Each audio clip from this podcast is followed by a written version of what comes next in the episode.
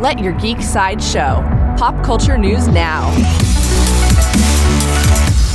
Hi, this is Andrew, and here are your pop culture headlines. New from Star Wars.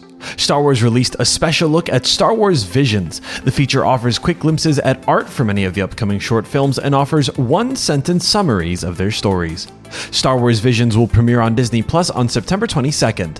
Coming soon from Netflix, Zack Snyder will direct, produce, and co write the new sci fi adventure film Rebel Moon. Rebel Moon is set in a peaceful colony on the edge of the galaxy that finds itself threatened by the armies of the tyrannical regent Belisarius. Its only hope is a young woman with a mysterious past who seeks out warriors from neighboring planets to help them take a stand. For fans of video games, video game company Nacon announced a new game adaptation of the RoboCop trilogy.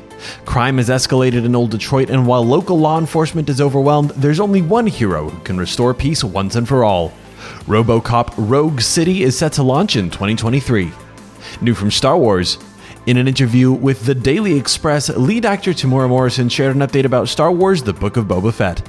He explained that they've already gotten quite a few great directors on board, like Robert Rodriguez, Jon Favreau, Bryce Dallas Howard, and Dave Filoni. The Book of Boba Fett will premiere on Disney Plus this December. This has been your Pop Culture Headlines, presented by Sideshow, where pop culture is our culture. For a closer look at the Star Wars Visions promo or any more ad free pop culture news and content, go to geek.sideshow.com. Thanks for listening, and don't forget to let your geek side show.